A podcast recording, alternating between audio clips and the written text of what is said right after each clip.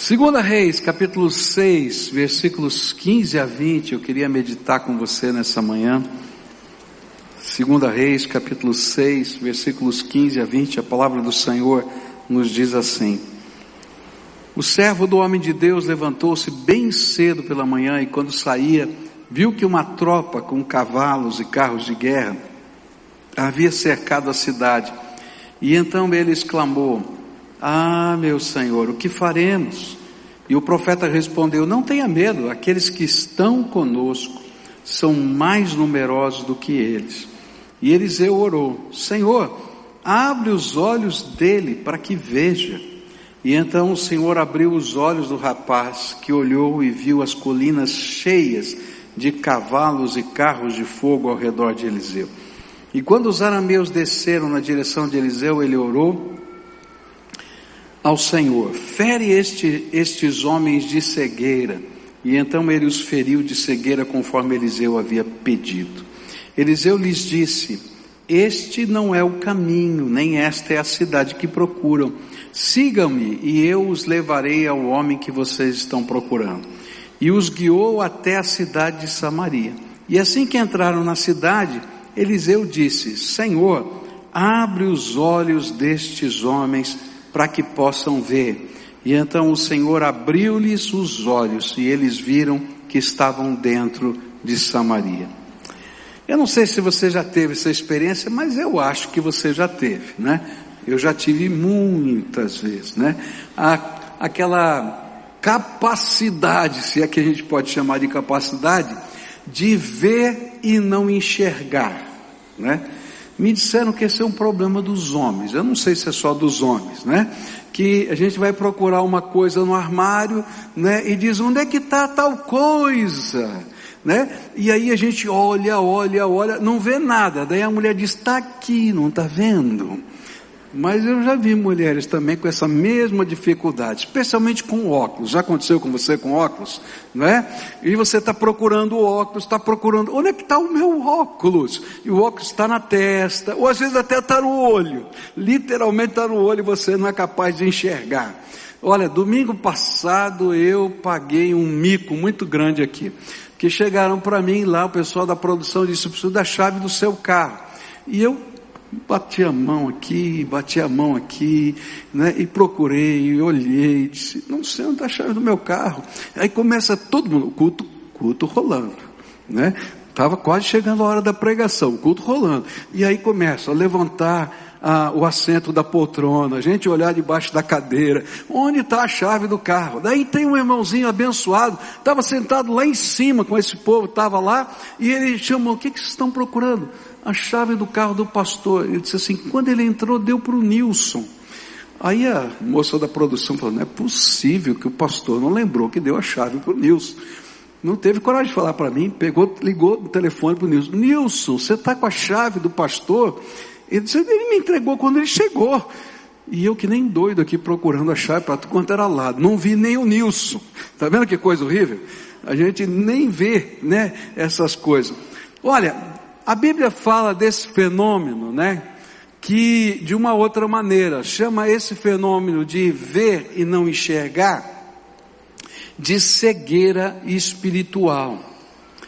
E o texto que nós acabamos de ler, ele é uma ilustração sobre essa realidade. Deixa eu explicar para você o que está acontecendo e para você entender as dinâmicas de Deus aqui. Deus estava abençoando o seu povo através do seu profeta Eliseu. E tudo quanto o rei da Síria planejava na guerra contra Israel, o Senhor revelava a Eliseu, que informava ao rei de Israel.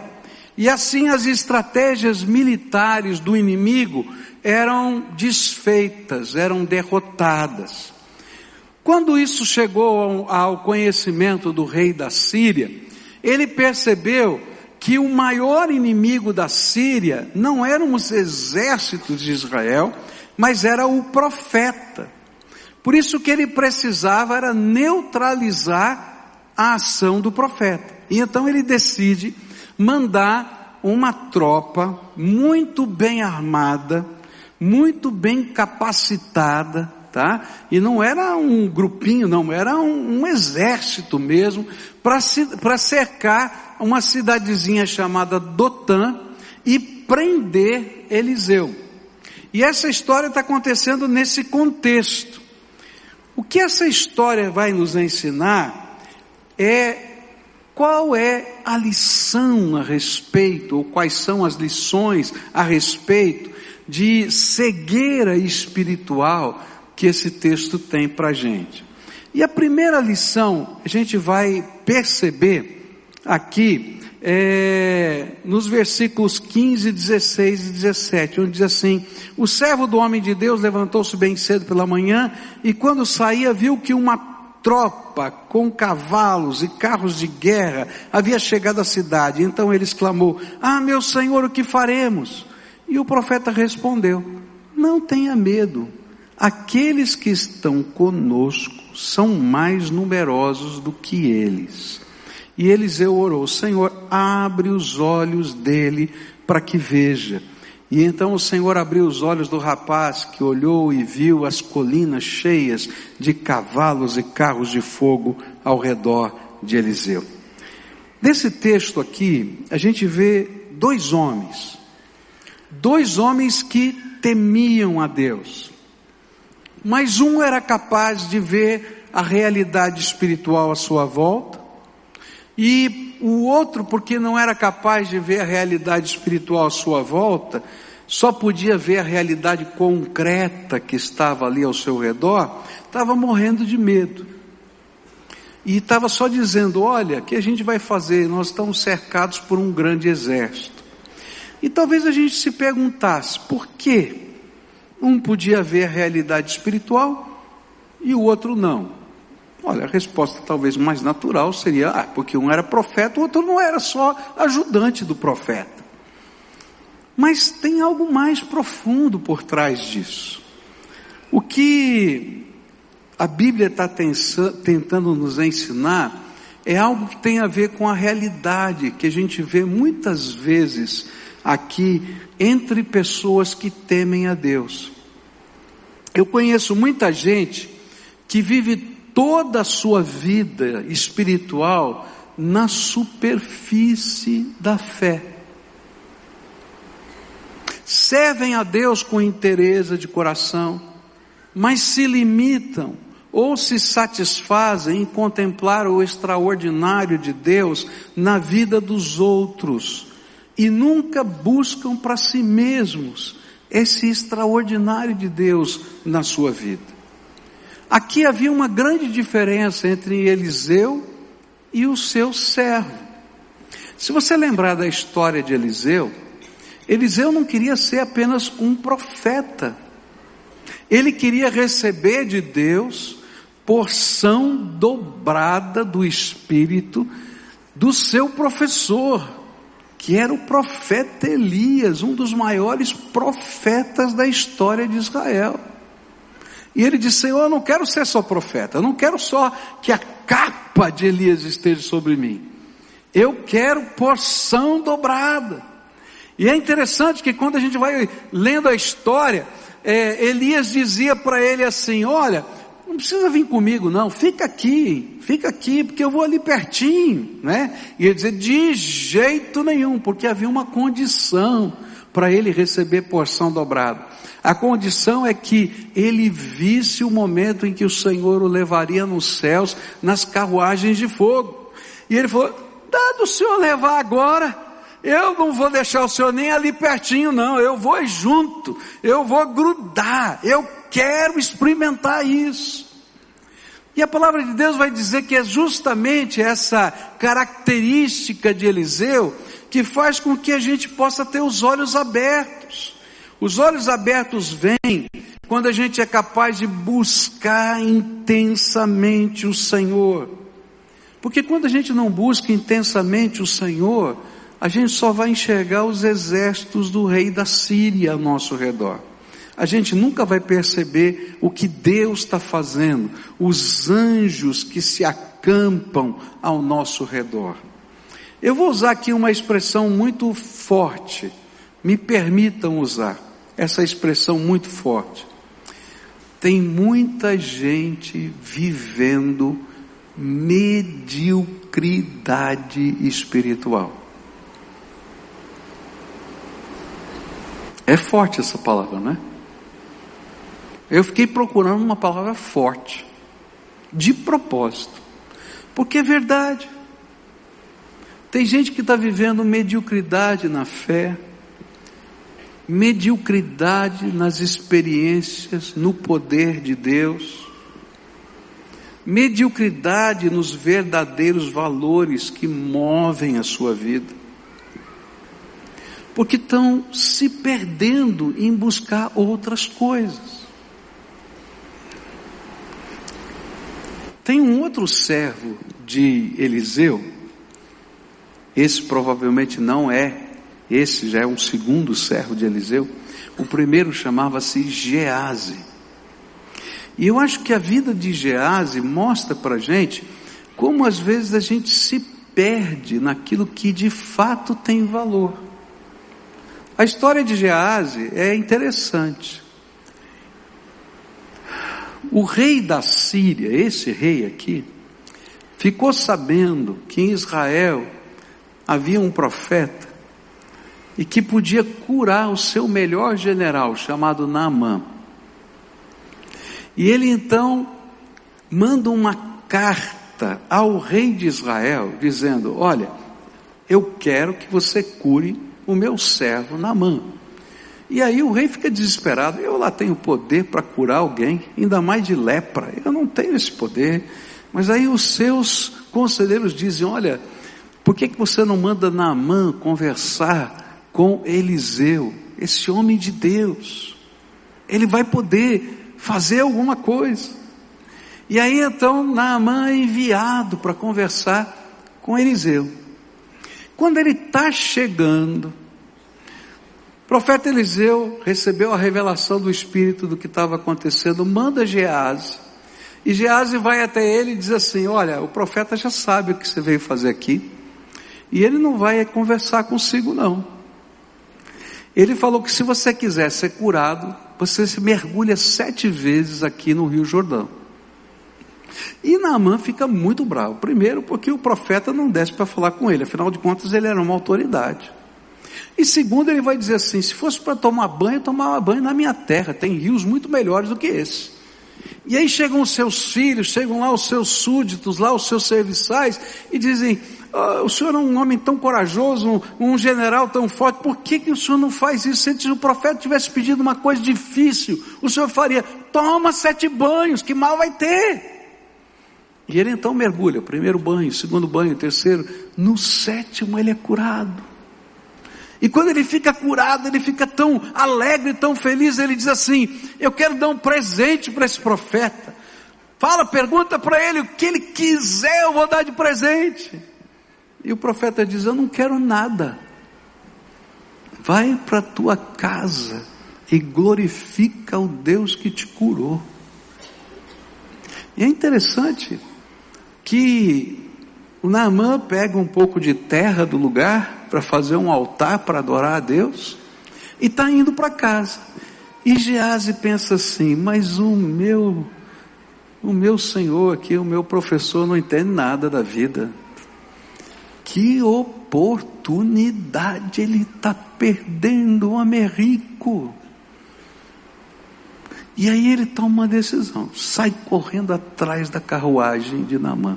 Quando ele chega pertinho da carruagem, Namã manda parar o carro e diz: Aconteceu algum problema? Tem alguma dificuldade? Posso ajudar em alguma coisa? Ele diz: Pois é. Chegaram dois novos profetas, eles estão precisando de roupas novas, estão precisando de recursos para o ministério e assim por diante. E quanto é isso aí? Ah, é 35 alguma coisa, nem me lembro mais. Falou, toma 70, leva! E lá vai Gease carregando 70. Mas quando ele está chegando, o profeta diz assim, Gease, você foi fazer o que, rapaz? É, é, sabe como é, né? As desculpas. Diz assim, então fica com os 70 e as roupas, mas também com a lepra do homem. É isso que está na Bíblia. Mas sabe que essa história me faz lembrar? É que muitas vezes a gente vive a mediocridade da nossa fé, porque o nosso foco de vida está no lugar errado. Você pode ser auxiliar de profeta, mas onde está o foco da tua vida? Você pode estar desenvolvendo um ministério, mas onde está o foco da tua vida? Onde você está colocando todo o teu esforço, teu calor, tua vida? E sabe, é interessante isso, porque quando nós estamos buscando e o nosso foco está naquilo que Deus tem para fazer, na glória dEle, no poder dEle, nas manifestações dEle na nossa vida, os tesouros do Senhor se revelam a nós. Mas às vezes a gente está colocando tanta coisa na vida e tantos outros focos, que isso passa a ser apenas viver a superficialidade da fé. Mesmo que a gente esteja na igreja, mesmo que a gente faça parte de um ministério, mas a gente não está experimentando o que Deus tem para nós. A minha pergunta para você é: será que um pouquinho desse tipo de cegueira espiritual não está batendo na porta da tua vida? Não se contente com o que você tem, Deus é infinito, Ele tem mais para derramar. Ele tem mais para agir, para fazer. A graça de Deus, a mão de Deus não está encolhida, Ele quer derramar algo sobre a tua vida. Segunda coisa que eu aprendo aqui com esse texto, vai aparecer nos versículos 16 e 17. O profeta respondeu: Não tenha medo, aqueles que estão conosco são mais numerosos do que eles. E Eliseu orou: Senhor, abre os olhos dele para que veja. Outra lição que podemos aprender com esse texto é que a cegueira espiritual nos impede de fazermos uso dos recursos que Deus já colocou em nossas mãos, simplesmente porque nós não os percebemos. Veja o contraste aqui. Eliseu e seu servo, enquanto um estava temeroso e até mesmo desesperado, o outro estava confiante da vitória, pois era capaz de ver o exército de Deus acampado ao redor deles. Ele era capaz de ver e crer no milagre do livramento. É interessante isso, né? Porque muitas vezes os recursos de Deus estão ali ao nosso redor e a gente não percebe. E a nossa vida às vezes é uma vida de angústia, de desespero, de medo, porque a gente não percebe o que Deus está fazendo. Essa manhã, é, eu estava tomando banho, me preparando aqui para vir para a igreja, né? E eu tenho que falar para você, né? Que essa lição é para mim, não é só para você não, viu? E e eu confesso para vocês que uma das maiores ansiedades que eu estou carregando no meu coração nesse período é como chegar lá, nessa viagem, por causa das limitações que a Cleusa tem. Então vai ser uma viagem complicada. Né? Ela, ela não, não consegue ficar muito tempo sentada, ela fica quase todo o tempo deitada tem uma série de dificuldades. Então, como é que a gente vai chegar lá, né? Como é que vai fazer imigração? Como é que vai fazer um monte de coisa? Isso aí está na minha cabeça, assim, o tempo todo, né? Tem que confessar esse meu pecado para vocês. Aí eu estava tomando banho, saí do banho e aí minha esposa falou assim: Ah, Deus falou comigo agora de manhã. Falei, é. Olha só a palavra que Deus me deu. Deu. Falei, o que foi? não andeis ansiosos por coisa alguma. Falei, ah, Senhor, tenha misericórdia de mim. Mas não é assim a vida da gente. Fala a verdade, não é? E olha, olhando para esse texto, eu creio que às vezes Deus olha do céu e se entristece ao perceber quantos dos seus recursos são desperdiçados. Deus está olhando dos céus e está dizendo assim: Filho, eu já coloquei as minhas carruagens de fogo. Os anjos do Senhor já estão acampados ao seu redor. Eu já abri as janelas dos céus e derramei do Espírito Santo sobre você. Eu já preparei mais aqui para derramar na medida em que você busca. E de repente os recursos do Senhor ficam lá. E são desperdiçados porque nós não somos capazes de discernir o que Deus quer fazer na nossa vida. E a gente só está olhando o que está à nossa volta. E a gente só está olhando o que está aqui, que são os exércitos dos sírios. E a gente não é capaz de perceber o Deus Todo-Poderoso que já foi à nossa frente e já está trabalhando a nosso favor. Recursos de Deus desperdiçados.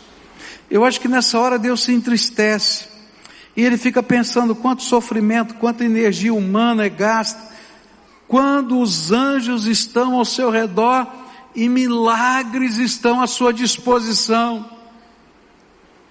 Mas quando os nossos olhos são abertos, a ousadia, a paz, a esperança, a força, a graça para ser repartida, pois somos capazes de ver o invisível e vivenciar o impossível. Porque a gente entra na dinâmica da graça e do poder de Deus. Olhos fechados, você só vê a sua mão. Olhos abertos, você vê um Deus que está agindo e que você não tem o controle, mas Ele tem graça para derramar sobre a tua vida. Agora eu queria falar como pastor dessa igreja para você que é membro dessa igreja, que participa aqui conosco. Eu, esse ano, vou completar 40 anos de ministério. E eu nunca vi na minha vida ministerial um tempo de colheita como esse que a gente está vivendo. Uma janela de oportunidade que Deus está dando incrível. A fome de Deus, a sede de Deus espalhada por essa terra. As pessoas estão sequiosas de alguém que revele graça de Deus. Quando a gente estuda a história dos avivamentos, a gente vai descobrir que essa janela de oportunidade não dura para sempre, é que nem o tempo da colheita. Se você não colheu o fruto naquela hora, ele se perde. Por isso o tempo da colheita é agora. E eu fico pensando, como Deus está olhando para cada um de nós aqui e vendo recursos desperdiçados. Nós vamos começar essa semana que vem uma campanha que eu acho maravilhosa. É de entrar na casa das pessoas para orar por elas, pedindo que a paz do Senhor esteja nessa casa. Eu acho que não tem campanha mais gostosa, bonita, de dizer: Olha, Deus tocou meu coração para orar pela sua família. Posso ir na sua casa durante seis semanas. Vou ficar lá no máximo meia hora, 40 minutos. Quero orar por vocês e pedir que a paz do Senhor esteja sobre essa casa. Sabe, isso não depende de sabedoria, treinamento, capacidade, porque a Bíblia ensinou que quando a gente entra numa casa, a primeira coisa que tem que pedir é a paz do Senhor naquela casa. Se aquele coração estiver aberto para a paz do Senhor, a paz do Senhor fica. Se o coração não estiver aberto, volta com a gente. Então não depende disso, é graça de Deus. Mas às vezes eu vejo tanto povo de Deus craquento. Sabe o que é craquento? Debaixo do navio tem, às vezes vai juntando um monte de sujeira chamado craca. E o navio não consegue andar. Tem que parar, limpar o navio, tirar toda aquela craca, porque senão ele não anda. E tem muito crente craquento aqui, está amarrado lá, nos coisas de Gease, nas coisas não sei do que. Tá pe...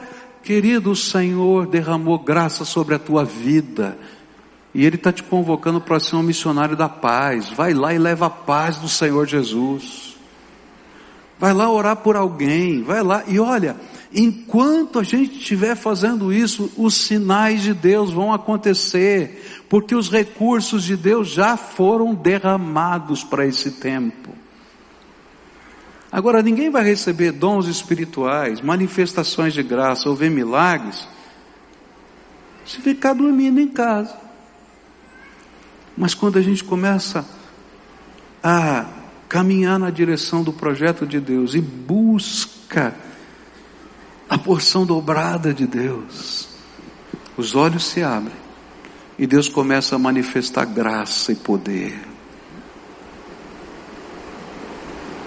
Eu estava ouvindo um irmão contando a história, né? Eu achei tão interessante esse irmão, querido aqui da nossa igreja, discipulador e tal.